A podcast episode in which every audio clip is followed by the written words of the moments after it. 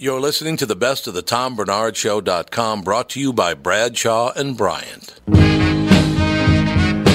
me? So I'd like to know if I was married to a whore piece of shit. you could just look at her license. My, It's a special stripe. that was amazing. Oh my gosh. Coming by sweet corn, potatoes, onions, pickles. It's not how you use them, sir. It's really sickening that anybody would be into radio this much. It is ungoddamn believable.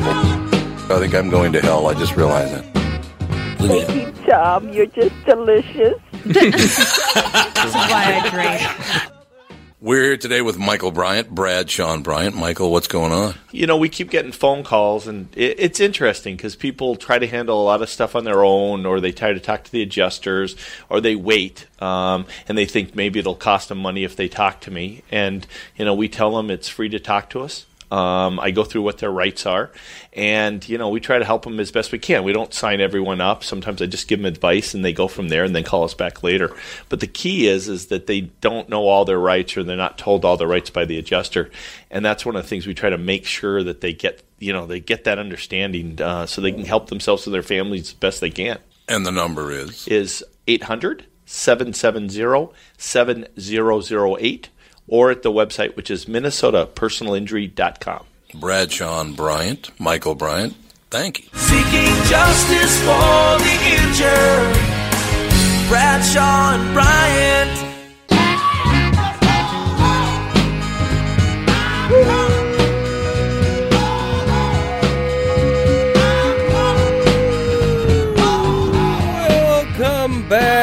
To yet another episode of the Best of the Tom Bernard Podcast, brought to you by Bradshaw and Bryant. Kicking off the show this week, we had Kurt Braunohler going to the movies. Next on the Best of.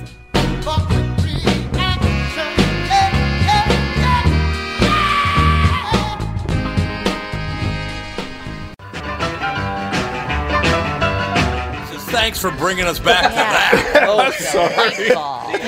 It's time now for segment two with somebody drinking spit. They didn't hear that on the air, so we uh, might have to Oh, explain. Yeah. Yeah, we uh, we were talking.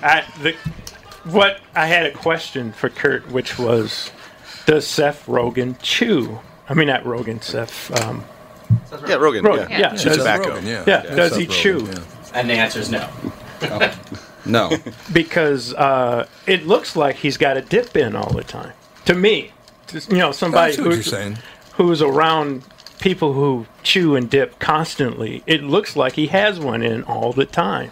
And then it quickly went to a guy who you Yeah, know to who my- drinks my- the spit. my ex of a dip. roommate, we would be playing cards and drinking, and by the end of the night, he would say, "Throw ten bucks in." And watch me do this, and and I would leave. Ah! I would leave the room. I wouldn't oh, pay. I would just leave. But they, oh. Vomit. yes. so that Can't be good for you. That cannot No. be good for you. no, I, I don't. wouldn't think anyway. I don't think he does it anymore. But back then he would do it, and it was mm-hmm. like, dude, what's wrong with you? Yeah. Thank you. It'll be a huge surprise when he has stomach cancer. or not. huge surprise. or not. Kurt, do you- uh, now, being around the business, doing movies, doing TV shows, all the rest of it. Uh, I just was talking a couple of days ago on the KQ Morning Show about the fact that that I what used to be broadcast television is having a real hard time right now. I think there's a new sitcom based on the Goldbergs. Uh, Bryan Callen's in it. It's called School Schooled or something. Yeah, Yeah. schooled. Schooled. Yeah, It is schooled. Yeah. I do want to watch that. It, uh, I haven't seen the first episode yet, but I do want to watch it. It was on. It's on Tuesday nights or Wednesday nights. One of I think Yeah. it's Wednesdays because it follows the Goldbergs. right. There's only been Oh, one. it does. Okay. There's only been one episode so far. Right. Yeah. So I, I want to catch that this weekend, but is it's got to, I don't know, man. It's the last I checked, The Simpsons, and I love The Simpsons. You know, uh, everybody involved in it. Just, uh, I think it's terrific. So good. But so, I looked at the numbers, and I think their their viewership is down to like 1.6 million people an episode or something. And that's good That's for amazing. broadcast, I think, Yeah. right now. Yeah. Oh man, is that unbelievable? yeah. When you think When you think that the Beatles appeared on the Ed Sullivan Show and 70 million people watched it, Yeah. that now uh, football is still the biggest draw of them all. NFL football still draws in the mid to high 20 millions of people uh, on a good night. Uh, usually it's Sunday Night Football on M- NBC's the highest rated show of the week. Other than sports and uh, what do they call those talent shows like The Voice Yeah. and the skirt and the Yeah. pants or whatever. they call it. but it's not really it's not really sitcom. Other Big Bang Theory obviously still does very well. Young Sheldon, of course, Yep. uh, kind of in the in the jet stream there too. But mostly it is it is voice competitions or dance competitions, uh, professional football, the pregame shows. That kind, pregame shows even beat most Yep. of the uh, of the what used to be broadcast television uh, shows. It's amazing. And you know why that is? No, Gambling. Oh yeah, lot Interesting. of pretty much everybody gambles It's, now. it's either fantasy football information that got- they're looking for or a tid, tidbit here or there where to place their bet, which will them? which way will make you oh. place your bet. All right, so we just got to start comedy bidding. Right. That's all we got to Big on comedy. I like that. You think this will be funny? Oh, I bet it won't. be. Okay, put your bet down. That'd be But really great. that's That'd the be Bet it'll be offensive. Right, but that's the reason why because people are trying to gain any an edge or information mm-hmm. Yeah, yeah. that will gain them money. So I, that makes total sense. Now, the, the reason that came up in, in my brain in the first place early in the week, I've been thinking a lot about it. Bird Box, a movie that did not make it in the theaters at all, Yeah. was only in theaters, I think, for one week so far, and it's far surpassed that now. But the first numbers they released, 45 million people have watched that movie. And that was like in the first day, I yeah, think. like weekend, I think. It Yeah. was. I think, I think you're right. It was the first day. Yeah. I mean, Yeah, Is I- it? it's so crazy that it's just that that it's like that that that whatever that Netflix algorithm Mm-hmm. is, it completely understands exactly what people want to watch. Because I didn't even know it Yeah. existed Yep. until I heard it was 45 million people watched it. Mm-hmm. You know, and then I was like, all right, I'll watch it. And I was like, it's fine. It's a fine movie. Yeah. yeah, it's, It's not okay. It's not It's that okay. great. It's it's okay, but yeah. Yeah. It's like I don't know, it just doesn't make any sense. But it deals with, and I haven't seen it. I've saw the previews, and when I saw the preview, Mm-hmm. I thought it was a movie coming to a theater. I didn't know it was going direct to It did. It did go to the theaters first. It only lasted one week because nobody went to see it. Oh, really? I didn't know that. yes. I didn't know that. That's well so interesting. then. Nobody went to see it. Well, the problem we have now, and, and I love going to the movie theaters. I Me love to sit there with my popcorn and my soda. I love to sit there. People are going to have to shut up when they're in a movie. Oh yeah. Get off your phone, shut up, sit down, and watch the movie. Otherwise, you're going to have to go. Well, And that's all there is to it. Agreed. do you? Is somebody going to have to open a movie theater where you have to do the Derek Jeter move? Because when a woman, before he got married, when a woman came to his house, she had to give up her phone. Sign it. Oh. Yeah, she did. That's exactly right. You had to sign an agreement, too, Yeah. from what I understand. She had to give up her phone, and he gave it back to her with a gift basket. Hmm. He did. With the No, Well, with, then it's okay. With the gift with the basket. gift basket. Thank which you I so heard, much. Which Thank I you heard so the gift much. baskets were pretty damn good. I can imagine. But yeah. Yeah. But I he didn't. Right. He didn't want any selfies, and he didn't want people taking pictures of his house and Yeah. this, that, and the other. There's a um, in at Comedy Works in Denver. It's a comedy club. They every single audience member has to put their phone into this pouch that like uh, disables Good. it, Mm-hmm. and then it gets locked Good. by the club, and then they can't use it while they're inside. And as they leave, they unlock the pouch for you, and you take your phone out. It's kind of nice. We used that Yeah. for I love Seasons Ari one time. Yeah. It's- It Yeah? worked out really well. Oh. Yeah. Yeah. Oh, you did? Yeah, you Because have to I- bring it in the club time- with you. Yeah, it's nice. Sorry. Oh, you do? Mm-hmm.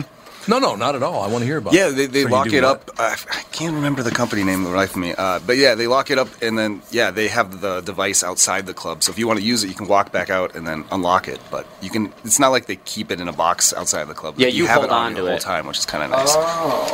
Yeah, Oh, so they just give you a little pouch that you put your phone in, and then it's a little magnet. Yeah, it's lock. like a Faraday cage that Yeah. so you can't Mm. nothing can come at, in or Right. out. It's Right. interesting. well, that's also Kurt's being a big shot. It's also for, Faraday cage. I heard that. not only to. Common Yeah, hey, in order, not only to In order to get the radio with a date. I'm sorry. no, go ahead. No, I was going to say that's a smart idea because not only does it protect the property of the person, but it also protects Mhm. the property of the the act. Yeah. Yeah. And because we've all faced this, you go to a baseball game or something, and people pull out their phone or their tablet and they hold it up Ah, yeah. to film what's going on, Mm-hmm. Oh, I know. and they're blocking your view. Yeah, when people bring out like, I got my 10 inch i my iPad that I'm going to record the game. It's like, just use your phone. Or just watch the game. Uh, yeah. Or that. Just live. Watch game, watch game might be nice. Yeah, just watch the game and enjoy it, and, and that way you won't get hit with a baseball because you weren't paying attention, or the bat mm. that goes comes flying in the stands. Because that's Yeah, well, there you go. That's the problem. right. That's what's happened to some people recently. They've been hit by foul balls and and mm. and bats because they weren't paying attention to the game. They were on their cell phone. And That would, that'd be actually big. That'd be a really good movie. You know, they had uh, a quiet place where you couldn't talk, and then you got Bird Box where you can't see. Just have somebody getting hit by foul balls because they won't get off their damn phone. I love that. I'd watch it. I still don't think they'd stop. They won't stop. I'd watch that well, too. part of the problem is these teams provide um, Wi-Fi Yeah. In the stadium. Well, yeah, they want people like streaming the game, Game. not Yeah. the game, but like they want people on Instagram saying, "Oh, I'm watching the Twins right now," Yeah. and then Right. people are like, "Oh, the Hashtag, Twins, huh?" Yeah. So, Although- Kurt, I have a question for you. Mm-hmm. Um, the movie A Quiet Place. Did you see it? I did not. My wife refuses Okay, well- to watch it because she heard that there's a, a woman who gives birth and has to remain completely quiet, and she's like, "That's not That's a real correct. movie." I'm not gonna watch It's it. not going to happen. She's not wrong. That is the thing. There's no Someone doubt about that. they give birth in a quiet place. Yeah, Yeah. she has to be quiet. It Oh, not yeah. make a Oh, yeah, that while giving mo- that- It's such movie. intense. That's Yeah. Yeah. it's a little ridiculous. Well, I mean, even if the woman doesn't stay quiet, ba- does- what are you going to do? Say, "Shut up, baby"? right. It doesn't understand you. Wow. Oh, they put- that was probably you at birth. That was me at birth. I was like, wow. Um, well, here, Kurt, here's the, the, the takeaway from A Quiet Place. So you can't talk, or these bug people will come and get you and rip you apart. You can't, you can't make any noise at all. You can't talk. Except for you could talk if you're standing next to the waterfall, because apparently the noise of the waterfall covers up your voice. Oh. Why then wouldn't you build your house right next to a waterfall? That's Just live at the waterfall. Yeah. a baby next to a waterfall. Just live at the water. Yeah. Right. Mm-hmm. There's, exactly That's a really big hole. Damn. Yeah. Yeah. It is a huge hole, isn't it? That's a very, very big hole, as a matter of fact. I never did understand that. And of course, with Bird Box, when it starts, you go, oh, she's going to end up in a certain place. I don't want to ruin it for people who haven't seen it, mm. but you know where she's going to end up as soon as the movie starts. Yeah. Hell. Because it only makes sense. hell, she ends up in hell. That's exactly it. Apparently, a lot of people online are asking why they didn't live, live by the waterfall. Yeah, I bet. oh, That's in a- Quiet that's big Place. I know. Why didn't they? I don't well, know. they would have had to build a house, and that's a noisy procedure. Eh, well, give the put put the kid out there as bait, and then build your house. Put up a tarp. That's I was quiet. going to say, put up a tent. Yeah. Pretty Put- quiet. yes, put up a tent next to the waterfall. it. That's Right. Yeah, slowly build the place. Well, the, the bugs have to sleep. Well, the bug people have to sleep, There don't was they? something about their basement that made it quiet too. Wasn't oh, there Was some sort right? of water thing in the basement, or I don't remember all. Yeah, there's I, something. I, if you, Maybe it's all the I would say plumbing. this, Kurt. If you didn't, if you didn't care for that much, and like Bird Box, I thought was okay. Uh, Sandra Bullock's a good actor. I liked it. Yes. But I, I don't think you'd like a quiet place much at all because it doesn't make any sense at all. It's like, why are you moved by the waterfall? that's, just- that's it. Yeah, no, I felt the same way about Bird Box. As you know, it was enjoyable. Everybody in it is an excellent actor. You know, and they really Oh, yeah, packed John it. It's like packed with talent. A lot of big names in there. Um, and then it's just fine. But There's doesn't an this, endorsement. Yeah. but doesn't this show that Hollywood is, is at least trying something new? Yeah. Yeah, but it's interesting that No. it's very, you know, uh, that the new things that are being tried are primarily horror. Right. Yes. Well, it's Oh, because yeah, they absolutely. they shied away from it for so long. I mean, Also, it makes a ton of money with not a lot of money put into it into sure it. does. Yeah. Oh, well, that's Oh, it that's made why it that was so big. The slashers, they probably cost like fifty dollars in a six pack of Coke to make. Yeah. And then they were making like fifty million dollars. It's like, yeah, that's a pretty good return on your investment. Yeah. True. I think what that uh, didn't Quiet Place made like 175 million dollars and cost about three dollars to make. Let's see. Wow. Here. It. I mean, the only thing that cost money was a waterfall. it cost 18 to 19 and it made 340 so yeah oh, it made some money Nice. Wow. Wow. yep That's a nice chunk of change. Yeah. i like that they translated the movie into sign language oh. it's like Sign language? what's this what's the sign for people not trying to make any sound Well, there's a deaf girl in it. so- yeah it's just someone going the whole Yeah, time that's right. And did uh, uh, John Krasinski write it with Emily Blunt? uh, so, yeah. screenplay no he directed it Okay. but it was written by oh wait yeah he is in the screenplay That's what I Um, thought, yeah. So yes, but Emily Blunt apparently didn't have anything to do with the Okay. production of the movie. Well, she didn't.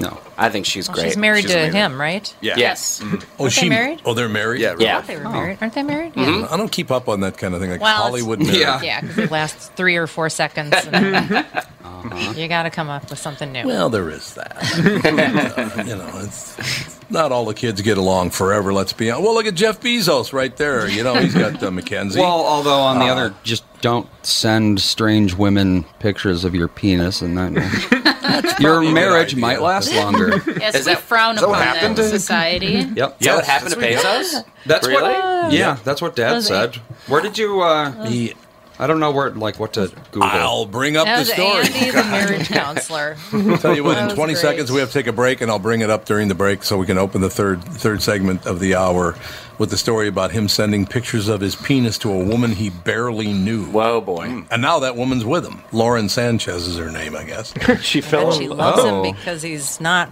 Yes. not because of his money. Oh, I Because he's thought- photogenic. Free shipping. That's what. Uh-huh. That's all.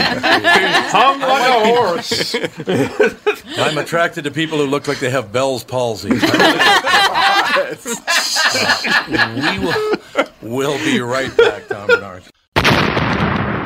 Best of the Tom Bernard Podcast.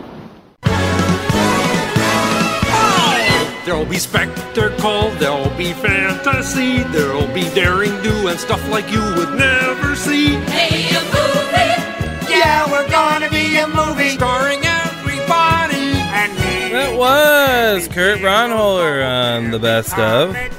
Coming up next, we had the fabulous Dr. Pol talking about his show, Saving Horses and Animals. Next on the best of. World and set it on its ear. Come on, join in. We're gonna start right here.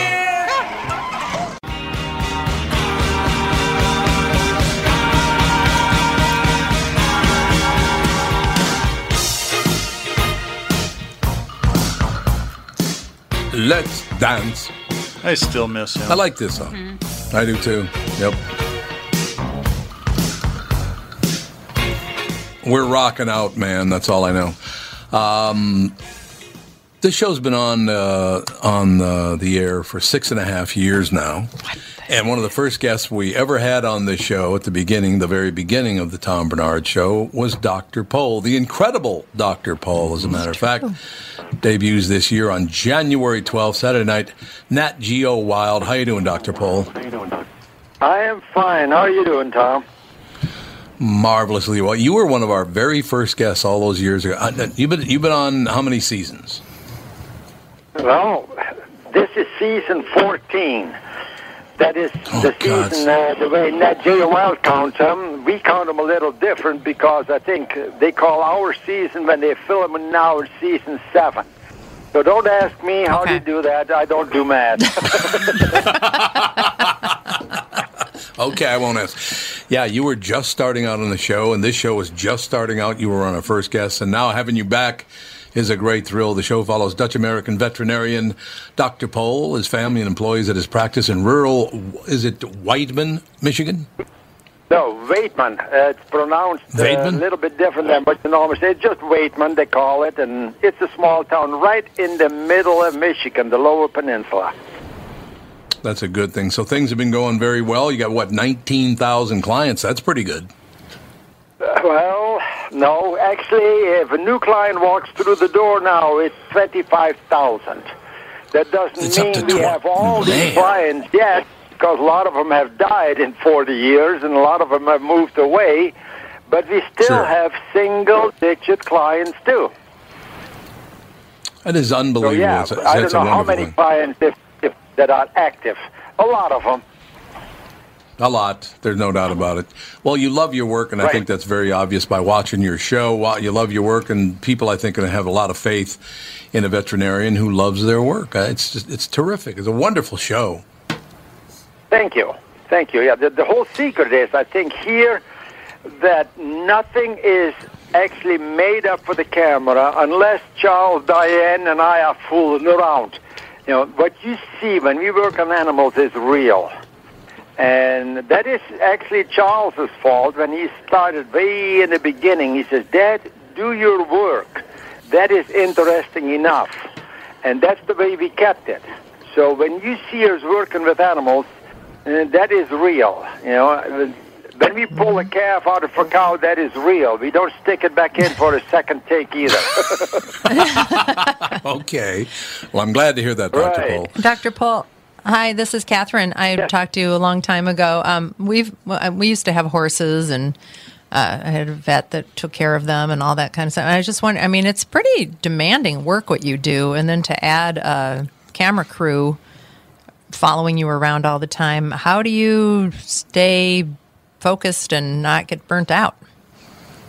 because first of all, I love my work. Second of all, the cameras have been now so long that we completely get used to it, and it's the same people that come back every time. Ah. We still have the same cameraman that started the whole thing. We have the same. Yeah, maybe in the second season they started. We have the same producer that started in season two, and they always come back.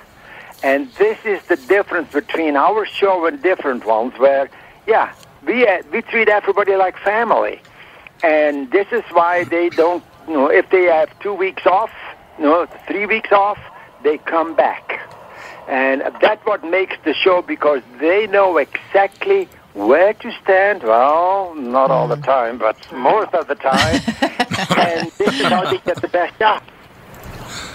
But yeah, I if think it's they wonderful. ever do behind the scenes, if you do, if they do behind the scenes, watch it because you're gonna laugh your head off. I would imagine that's true. Uh, Dr. Pol treats horses, pigs, cows, sheep, alpacas, goats, chickens, and even an occasional reindeer. Well, that's pretty cool. Yep. Yeah. Anything. You know, for me, being a veterinarian means that you treat animals. And if you have an animal that needs help, you know, I'm willing to try it. If I don't know, I look in the books. Somebody has done something about that animal before. And yes, this is how you do it. And if you know what healthy animals looks like and feels like, then you can find out what's wrong with them and treat them accordingly. They're animals, you know. You know, it's kind of unfortunate, Dr. Pol. I understand in America, and I think it's, it's getting harder by the minute, but to become a veterinarian in America is very difficult now because so many people want to get into your field, I guess. Yeah, it seems like that. So yes, there's a lot of applications at the colleges. So if you want to make sure that you know you take all the hard courses in high school and do not apply at one school, you know, you just get you know the the the uh, admission um, requirements and apply to many schools. Biggest problem is it is so expensive, and many of these veterinarians coming out of college have you know a debt that is way too high. Yeah, and I don't really understand how why why we did that. We did that to ourselves here in America by allowing Yeah. uh, Yeah. the, the student loans to go private. Privatizing student loans was a horrible idea, and uh, It- it- what, it was. what- it was it was absolutely terrible, and it, it gave it gave all these schools a chance to go. Okay, well then we're going to charge twice as much for tuition. Even though It's colleges ridiculous. also are subsidized, so it's like They're both privatized and So subsidized. for me, for me, a college is a teaching facility. That means the new ones have to get their hands dirty doing work on animals. This is how I was educated. You know, the people that were, were bringing animals to the veterinary school in the Netherlands, where I went to college, knew that students were working on them under supervision of one or two veterinarians. So if anything did not go exactly, they could jump in right away. But before I graduated, I had done my own C-section on a cow. Hmm. Really? Ooh, Really? I, uh, Andy, you would you'd probably be a veterinarian if you, if it uh, you could get in, don't you think? I Well, you wouldn't want to be a vet? I Oh, couldn't thought so. deal with putting animals down. Well, no, I That is understand the that. But hardest Dr. Pol- part. Yeah. And, and I tell you, that is Yeah. that is hard every time, and you'll never get used to that. But you have to think about the animal where quantity is not as important as quality of life. And I've Yeah, said so the- many times, animals are not afraid to die. For them, it is part of life. And what we do, we actually put the animal under anesthetic first before we give him the final injection. Right. That's And, kind. and that's that's what I do. Mm. And so, like One I of the dogs is hear calling you right now. Yeah, that's okay. Yeah. That's another phone ring. Forget about it. Forget Well, you, about you do run a forget- busy clinic over there. That is a good thing. 19,000 clients, and if 25,000 is going to ring.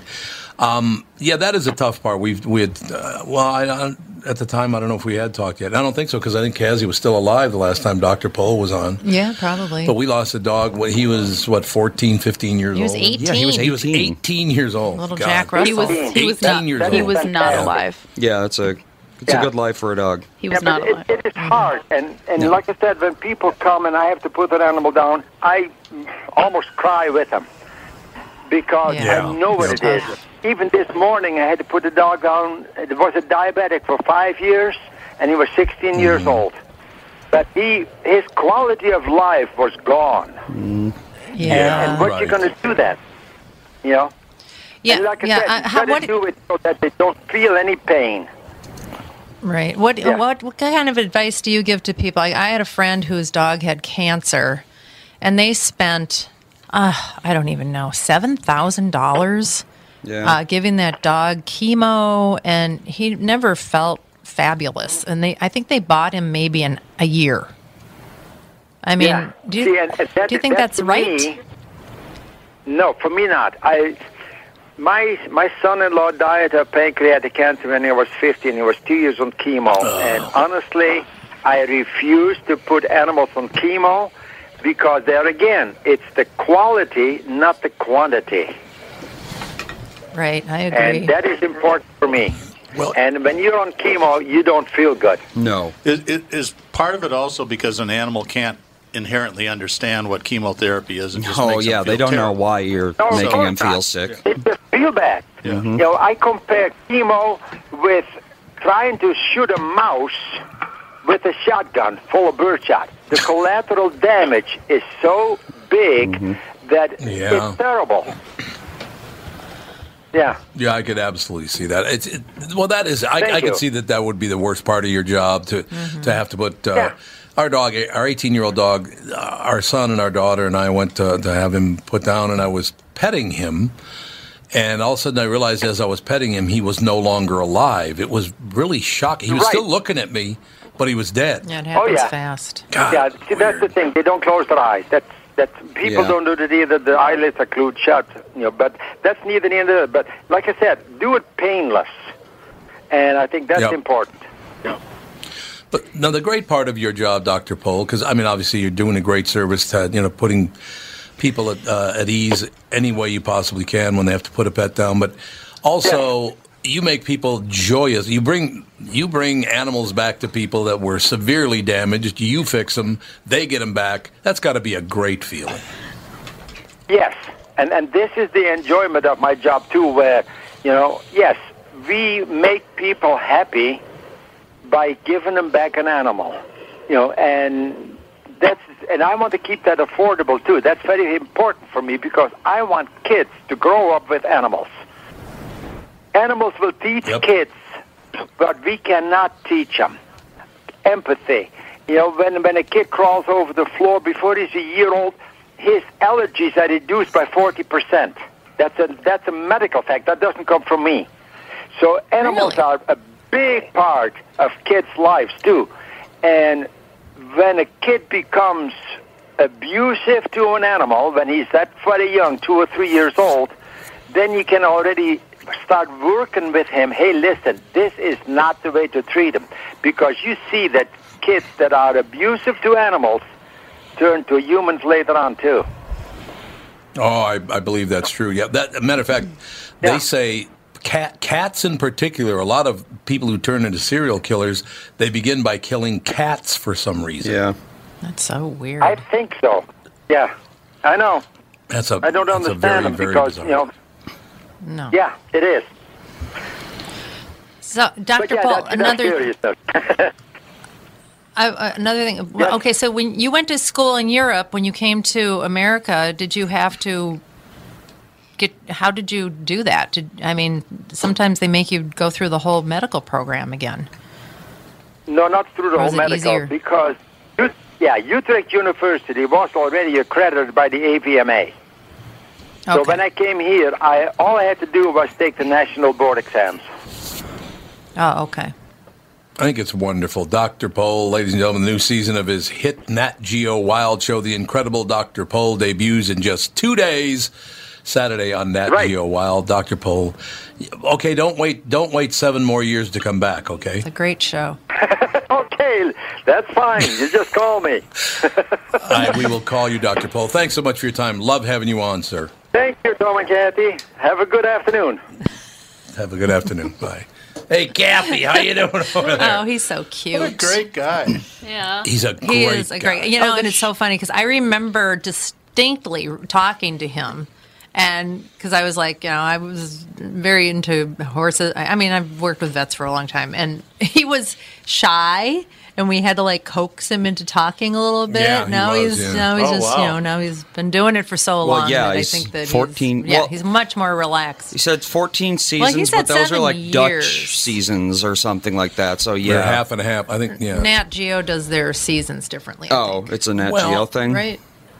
Yeah, it's Nat Geo. Well, all those dance shows, those performance shows, they have two seasons in the same year, don't they? I know, but they take breaks and then they call it a different season. I don't even seasons know. a month. I don't know. Uh, he's been Yeah, yeah, what do I it's 2011 to present. So yeah, time. seven years.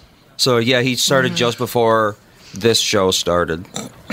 So he hey. did. Yep, we had him on. Yeah. Mhm. I always like the guy. He's a very, very nice guy. He actually cares about what he's doing. He loves to make people happy. Uh, takes away their pain by by you know euthanizing their their Mm-hmm. pets without any pain whatsoever. So he's just a hell of a good guy. That's all I know. He's a really, really, good man. animals. Dr. Jan Pol. We'll be right back in just a couple of minutes. Tom Barnard Show. Best of the Tom Barnard Podcast. A horse is a horse, of course, of course, and no one can talk to a horse, of course. That is, of course, unless the horse is the famous Mr. Ed. That was the incredible Dr. Pol on the best of. Coming up next, closing out the show, we're opening up the old vault. All the way back to episode 604, where Frank Vascellaro is in studio interviewing Tom about his life. Next on the best of. Go right to the source and ask the horse. He'll give you the answer that you endorse. He's always on a steady course. Talk to Mr. Ed. Our special guest today, Frank Vascellaro. Frank uh, and Joe and Marie and I have been together since uh, about uh, 11.30 this morning, talking, going to different place. Went to Barrio 50th. That's what I heard. I wish I would have been invited. Food was phenomenal. Pretty hungry. I'm just. But I know you want to go. I'm just gonna say. Whatever. So I'm just I'm gonna basically what we're doing is Frank is doing an, an interview. What what do you what is it? What is it called? Is it like a feature piece? Is that what it's called? I don't even know what to call it. Uh, we call it a special project. Special. Well, thanks. I've been a special project my whole life. Yours will be extra special project. yeah. Um, but you know, uh, Tom Barnard, Minnesota icon, Um, National treasure. national treasure. But but these these things are true. I mean, no one's done a radio show, you know, as big and as successful locally. The fact that he ha- does it with his family is very very unique. The fact he's willing to share all that stuff, um, and then the stuff that was just well, all of it's been uh, extraordinarily interesting. But the thing that was fascinating is, you know, I knew about your dad's upbringing uh, on the rough and tumble streets of North Minneapolis. But to actually be in front of one of the houses that he used to live in Yeah. and hear those stories is really, really powerful stuff. So to see where he came from and where he in- is today is Was it a nice house? is a great story. I How know many bedrooms? Seven, eight. Well, let me put it this foyer. way. Uh, let me put it this way, Catherine. The house had had a fire, but they didn't have it fixed up afterward. Oh no, it's that bad. And the owner Yeah. came home while we were there, and he Oh. just the nicest guy in the world. Mm-hmm. Just a really nice. what- We met the deacon at the church next door because he came out and got on the phone. So I said, Frank, we better go down there and tell him what we're doing here because otherwise he's going to call call in some people. It was interesting, and I, I want to tell everybody the kind of guy that Frank Vascellaro is. So we're talking about this, you know, whole deal, and and you got very emotional about it. You're a hell of a nice guy. You really are. You're a caring person and a great friend. well, amazing. Thank you. Likewise. And you know what? It's uh, it's weird because I, I respect you. I admire you for what you did, but at the same time, I feel bad for you that you had to go through it. Yeah, it was pretty miserable. No one wants to see anyone have to go through that. I mean, the cool, the great thing is, is you could rise above it, and you're extraordinarily successful. And I know that doesn't, you know, your success is you've got your family on a pod or on a digital radio broadcast. Thank you. and you, and you have this great life. And I know that's more important to you than other things. But I mean, is. this thing could have gone south. Yeah, you mean my life? Yes. yes, Easily. It, could have easily gone. yeah, I mean, basically, it was either get get out or go to prison. Probably. That's probably true. Those No. are horrible options. They're not good options. It's and true. sometimes he veers off course a little bit. Hey, come on, you and Alex would go visit the prison with me when I go up there on Saturdays. That's nice. No. So you know, it all worked out in the end. But it, wa- it was just uh, it was an, it was great to be back in the old neighborhood. But the the saddest part for me, and we were talking about, you know, this one house and that I lived in. I lived in three different houses in the same year on the same block, which is pretty odd. But it actually got sadder as we went down because there's the one that burned down. Then there was the next one. Which, as I walked up, I looked at it and said, "Hey, they fixed it up." Jeez. Didn't you live in like three billion houses in your? time? Forty-three. That's a Yeah. amount of homes. But the saddest part for me was when we walked all the way down to the next house, the third house. There were postings on the house about this was shut off and that was shut off, and it was just ramshackle piece of shit. It was just ah. so it kind of makes you miserable. I told Frank the third house. I remember the house being a lot bigger than it really is. It's not a very big house, but I remember it being a big house. It had two like two peaks on the roof. It must be big. How old were you? Uh, that was at 13 then? See, I, I thought when I originally talked to Frank about the middle house, and I don't want to give the address of the house out because a, a nice man lives there, and I don't really want to talk about his ramshackle house. Right. You know? but I was trying to think. I actually was living in the third house when I was, I thought I was 15, but I lived in the third house when I was 13. No, that's not true. I, I was no, that's not true because it was 29, the 29 house that that I lived in. That was a house that burned down. That was a house where my mother picked up the princess phone off the wall one uh, day, and just she dropped the phone and started just screaming. You know, just screaming. And I said, "Mom, what's wrong?" And she said, "Somebody murdered my brother." I'll never forget that either. Frank, I'm telling you, if we want to get into the whole thing, man, it's unbelievable. But my uncle Augie had been thrown off a building, some, and nobody ever knew why. But they took him up to the top of a building and threw him off. And then we had to call my grandmother. And I know laughing about this is is a little odd, but they um, we had to call my grandma Minnie, who was just you'd have loved Minnie. Minnie was like toots plus, you know, immigrant. You know, was one of Being those extremely deals. tall. and she was six six feet tall, weighed two hundred pounds, and was not overweight. Hmm. She was a big woman. She was very large. But she, we had to convince her. Oh, his name was Augie, and he. Oh God, I loved my uncle Augie. But anyway, and this is a podcast. Joe, you'll have to cut this part out. But my uncle Augie was very tall, handsome. He's about your height, about your build, actually. Very handsome guy. And he comes over to the house one time. He goes, "Hey, Tommy, what time is it?" And I said, "I don't know, Uncle Augie." He goes, "Well, call call the time because he used to call on the phone to get time and temperature." Right. Federal five nine thousand, as Sid Hartman would say, was it was three three five nine thousand. That was the number to call and get what time it was. So I'm six or seven. So I call time and I go, "Thank you," and I hang up. I said, "Uncle Augie, it's three fifteen. He goes, "What did you say to that person?" I said, "Thank you." He goes, "What'd you do that for?" And I said, "Well, she gave me the time." He goes, "It's a recording. Tell her to go fuck herself." That's where you get it from. Yeah. so you know, It's hereditary. I don't know how it is that Augie was thrown off a building a few years later, but uh, Jeez. he's the one who did. You just want me to tell stories? I mean, I don't. That's want, good. I don't Well- want to get you offline here. Can we do? Can, can we actually do the unusual thing about using your radio show to actually ask some of the questions we want You to? do whatever I you think wanna will- do. I think it'll be interesting to your listeners, and I know to our viewers. You're the guest, and I know you have to get out of here by three thirty. So we, it is your show from this point out. Tell me, as you're telling everybody, I one of the things I learned today that I never knew. You don't prep for your shows. That's stunning to me. Is it really? Yes. Yeah, I've never done show prep in all the years I've been in radio, or and when I did a TV show for a short time. I don't. I don't do show prep. I just. I love the danger of not knowing what the hell I'm doing. But that's a lot of danger. That's scary. I mean, I've done it for a couple hours, and it's scary. To Frank do it for that long a period of time would freak me out. Yeah. Are you an adrenaline junkie? You think that's true, Alex? You're a stress junkie. I am a stress junkie. That You is. love being stressed out. I do. I love being stressed. You, well, you thrive on being On stressed out. having pressure on me, I do thrive on Yeah. that. So is he a good problem solver? Like if you have an issue, you take it to him, he can figure it out. she pauses on me.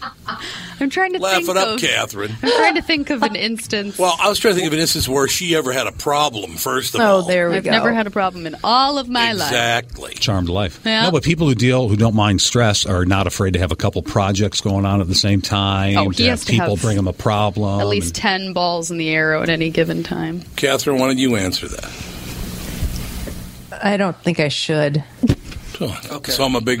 He's I clutch, call- clutching the bottom of the ninth inning every time. Yeah, what do you think of that? Yeah, so go. Catherine thinks I cause more problems than I solve. That's what I well, just heard you, in the you tone have of an voice. unusual way of problem solving. Yeah, you to do. Me. That- yeah. Throwing Yeah, people I, off a I building. feel like you know you don't just you just don't solve something. You have to try out twenty five different ways and all within an hour. Well, yeah, that's the thing with you is it's you don't have you're a very emotional person. Very Yeah, it's not linear. And so if a problem comes up, he's not like, "Oh, this is the problem. This is the best way to solve it. Let's do it." He's like, "This is the problem.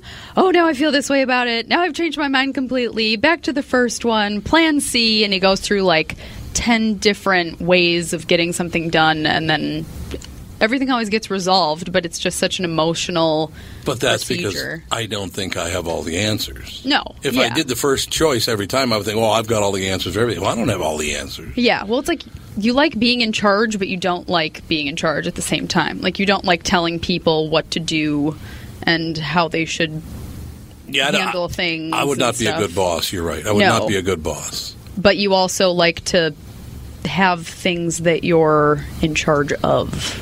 I suppose. Oh. I don't know. You're a confusing man, but we Yeah. love you for it. Thank you. Very dear. complicated human being. Okay, honey. How about, how about no, uh, the daily schedule? We were It's talking not a about that. secret. no. Yeah, it's not a secret. And we never got. Uh, we Oh, never we got didn't. so so day starts. It sounds at four a.m. and then lead us through what happens then. Catherine, very quickly, we had lunch at Barrio. It was phenomenal. Oh, I'm jealous.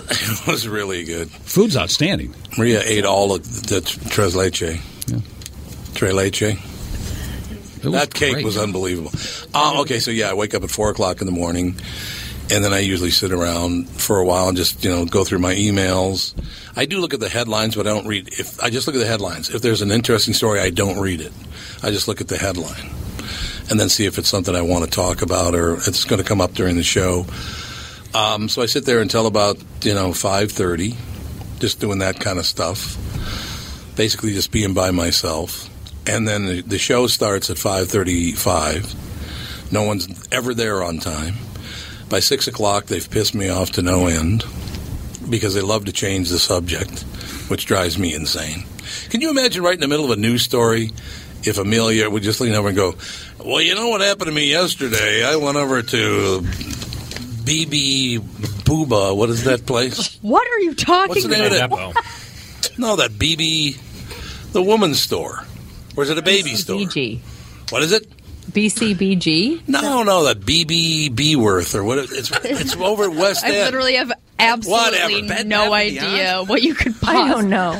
No, it's called some- BB something Booba. BB. Uh, anyway, it's B E B E. There's a store Oh, called Bebby. No, Mom always goes Bebby. No, it's BB. It is the name BB of the something. store. There isn't one at the West Anyway, End so either. then so then I do the show until ten o'clock, and then I usually talk to Scott Jameson, the operations manager of, of Cumulus Minneapolis. Who's Therefore, also calm.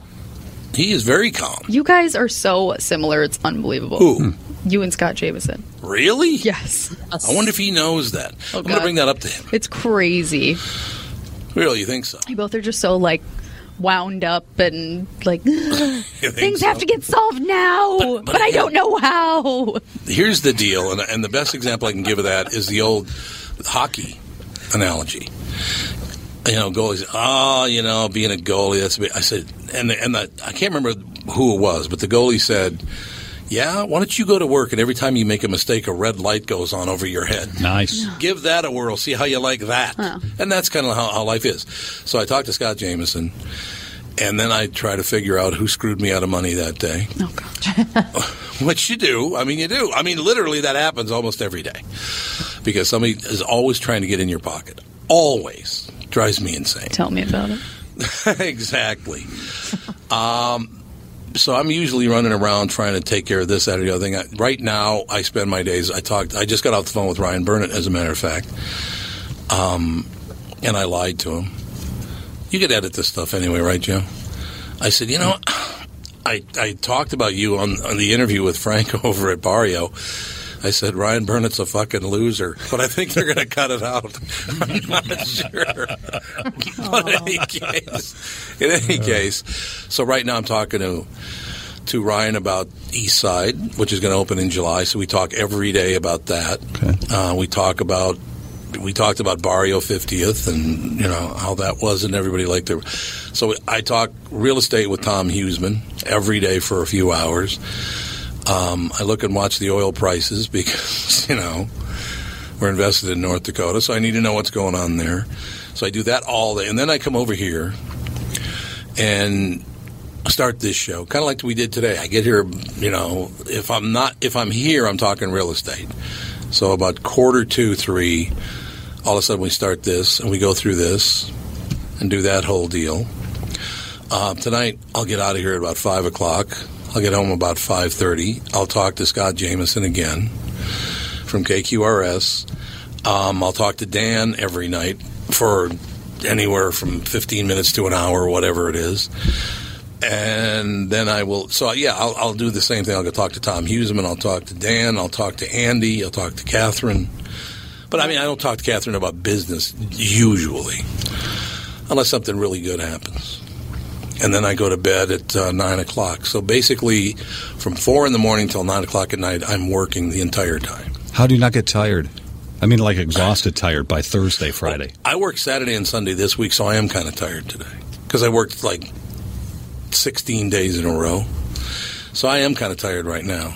But I it just, it's that thing, Frank, that I was telling you. It's the being out on the ledge going, ooh, let's see what can happen here. Well, that you know I mean? gallons of diet soda. No, I drink, I drink Two Zevia. bottles Well, I have not because they don't have Zevia downstairs. I've bought you 400 cases. of I know that. they don't have any downstairs. Though, and I thought I had some here, but I don't have any. But I love Zevia, especially the cream soda, which doesn't even have any caffeine. But yeah, so I mean, from, for for literally sixteen or seventeen hours a day, I work. That's what I do. You know, when Catherine's here, I wouldn't do that. I would watch TV with her for a couple of hours, or like like Dan and Catherine, Dan and Catherine, Dan and Alex came over the other night, and they argued for an hour and a half about what to watch, and then I finally said, "Okay, We didn't that's it." argue. We didn't Just argue, but you just couldn't- couldn't agree on anything. We anything. just couldn't decide what to watch. What about this movie? No. Well, what about this movie? Now. What about this? Movie? I said I'd watch whatever. No, you. And you were like, you don't seem very excited. You know what she wanted to watch, Frank? Hmm. Breakfast at Tiffany. no, funny She's- face. Funny face. She's seen it 500 times. They haven't. He's never seen it. I've never seen it for a reason. It's amazing, and you would pass out from how great it is. That's I why would you pass haven't out seen for. it? But but when I'm not when I'm not working, like so, let's say Catherine and I are, are sitting around watching a movie, I'm thinking about Andy and Alex and what they're doing. I do that. That's I always think about that whole deal. Is, is that why you're? Tell me about the importance of having your family involved in this project. I trapped them. It was the greatest thing ever because I, oh, you know what? This would be a good income for you guys. You could actually make some money doing it. So I trapped them. They have to be. They have to see me every week. It's wonderful. And my wife too. And then we hang out on weekends too. And we hang out on weekends too. Dan's sick of it already. We're abnormally close. We're a very close family, and I see Mike every day. You know, I just my family means everything. Remember we were talking about earlier about that whole deal, that whole list of things, Mm-hmm. and money's like dropped another couple of pegs because before work would be my family and, and my friends. So you go family and friends and work and winning, and so money might not take make the top ten. Everybody's oh god, it's money. Hey, it is money. I will say this again: any jerk can make a lot of money if you're ruthless enough. You can make money. Money should not be that important to people. I mean, it's great to make it. My my mother had a wonderful last thirty years of her life because of it, so that was great. But this whole thing that I'll do whatever it takes to make money makes me sick. It really does. And again, if you make a lot of money in your job, I'm not holding that against you. You know, I think professional athletes should make 20 million a year to do nothing. I think it's great. But you know what? It's it's the going rate, right? It is. It's the going rate in television, going rate in radio, going rate in sports. So that's it. I mean, I I work. I have a very unusual brain in that people. Well, Dan, I think was the one that commented because I was going down the list of houses, the 43 houses I lived in in North Minneapolis. I remember all the addresses, not just where they are, but I remember the exact address of all of them. I went over to this this uh, club that I belonged to for the first time in six years. Walked in and opened up my locker. I remembered where my locker was. He doesn't have any phone numbers stored in his phone. No, He remembers everybody's phone number by heart. You ever had an IQ test? Yes. How'd you do? Not so good. I think what, what is it? One forty-seven. Why would I know your IQ? I I don't know. I, it's come up. I think it's like it's like one forty-seven or eight or something like that. We should do it. So that's not on air. genius, but that's certainly higher yes, than it is. average, They right? said it's a genius, It is but it's genius? not a very. It's not a big deal genius. Want to hear a Stephen Hawking quote? Yeah. An actual quote. Only losers brag about their IQ. Yeah, uh, well, he he could do that because he was. I In don't all fairness, I brought up no. I mean, I think it's uncanny, and I've known that for a while. I, I think it's an amazing ability to remember names, dates, faces, people the way you do, and stories. You're that's why you're a phenomenal storyteller. You know what's funny about that? I have a great memory. I have a phenomenal memory. But Could you just know- be autistic. Well, that's what I'm thinking. I probably am autistic. I talked about this on the KQ Morning Show this morning. I cannot change a light bulb. I can't do it. I don't understand the mechanics. So if like you could give me, you could sit with a calculator and I could beat anyone with a calculator anytime. Doesn't matter. I could do it quicker than you could do it on a computer or a, or a or a uh, calculator. But if you give me a thing like a screwdriver, a nut, and a bolt, I would have no idea what to do with it. Hmm. And it's not because I don't want to do it; I just don't get it. I mean, Dan you can tell you, I don't understand. Catherine once told me, Frank, she said, "I'm only telling you this because I have somebody coming over here to do it. The lights out in the garage." so. She, she she got somebody else to do it before she told me, so I wouldn't try to do it. I talked about this morning that you know those globes over your head, you know the, the globes you put up, like you, you take it down, you put the new light bulbs in, then you put it back. Oh, yeah, sure. I would never sit under one that I put in because it's coming down, And they have. and they have. It's true. So I yes, I have a gift in a couple of areas, but I I mechanical things. I have no idea what it means. Did you get good grades in school? I did till I was in sixth grade. I failed handwriting, and then I never tried again. I was a straight A student till sixth grade. The teacher failed me in handwriting, and I said, "Screw this," and then never tried again. That's true. Yeah, that story's true. I'm like you, Texas pain in the ass. It didn't. It didn't have any meaning for you. It wasn't important after that. After that, no, because I had failed. I don't, Frank. It's a big deal with me. It, it's a huge deal with me not to fail. It really is. Is that why you think this thing's successful? Because a lot of people are like, huh, can't believe he's going to do that. He's got a radio show. Why should he start this digital show? I know. Well, again, and Frank understands this. I think that this was never intended to be a podcast. Everybody called it a podcast. Nobody owns an iPod anymore, so that, that that's outmoded anyway. It was always supposed to be a radio show. It's not a podcast where you sit, you don't run any commercials, and you sit there and you know you talk to your Hollywood buddies or whatever. This was always going to be a radio show because it's the future of radio. I mean, it is. There's no question about that. So yeah, two and a half years ago, everybody was thinking, "Oh God, what a way." The guy I'm meeting with on Thursday, John Dickey, in the newspaper said, "What a waste of time that's going to be." And now I'm meeting with him on Thursday about doing it on a much broader basis. So that part of it, I don't know. I mean, Sean, my nephew, had a lot to do with that too because he was, you know, there at the beginning. But as far as having the vision of what I wanted it to be, yeah, I did have that. I didn't ever want to do a podcast. I'm going to sit around and BS about, you know, smoking pot. You I mean, ooh. don't? Is that what a podcast is? Yep, that's it. That's pre- it pretty much well, is. it's what half of podcasts are, I guess. Yeah. Half of podcasts are talking about sitting around smoking pot. That's what they do. Is a bunch of boys get together and I you know, what else- you know what else happened. That's not what I do. Fine. I do radio. So this was always meant to be a digital radio show. That's what it is, and it's fun. It's great. It's getting better all the time, and I would say within the next. 12 months it'll be where I want it to be and it'll be really great and everybody's breaking their back working really hard to get it done And you can sustain Except it. for Maria. She's not doing anything. Sustain it, yeah. The, yeah, I could do it forever. Absolutely. Because it's it's just I mean, you just sit around. What are we doing? I'm talking to my friend. It's not very hard. Ooh, you got to get out of here. It's Is that the chime? All right. Isn't it? I can't see because Joe's noggin's right in the way. Thanks for uh, thanks for the great Is opportunity. there, is there anything else that, that I didn't get to for you? We'll go take a look, and uh, if we need to, we'll cir- circle back before I'll you be get out of town. And for the record, uh, scores above 140 are generally considered genius. Oh, yeah, that's right. I am so sorry I shorted you on your genius. Hey, you know what? I've always known you're damn wicked smart. You can have, you could have the genius rating and my Marconi. You could have both. Thank you.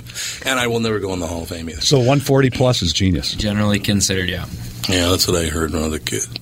And then uh, that was my guidance counselor. Then told me you'll never amount to anything because you're a pain in the ass, which was true. Yeah. You know, looking back, Most geniuses are. Thank you. and genius. Yeah, okay.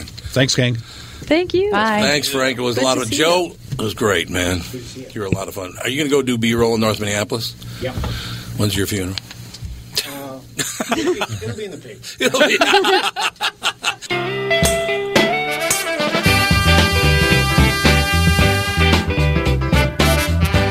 The new year has been rung, and the clips have been brung on the best of the Tom Barnard podcast, brought to you by Bradshaw and Bryant.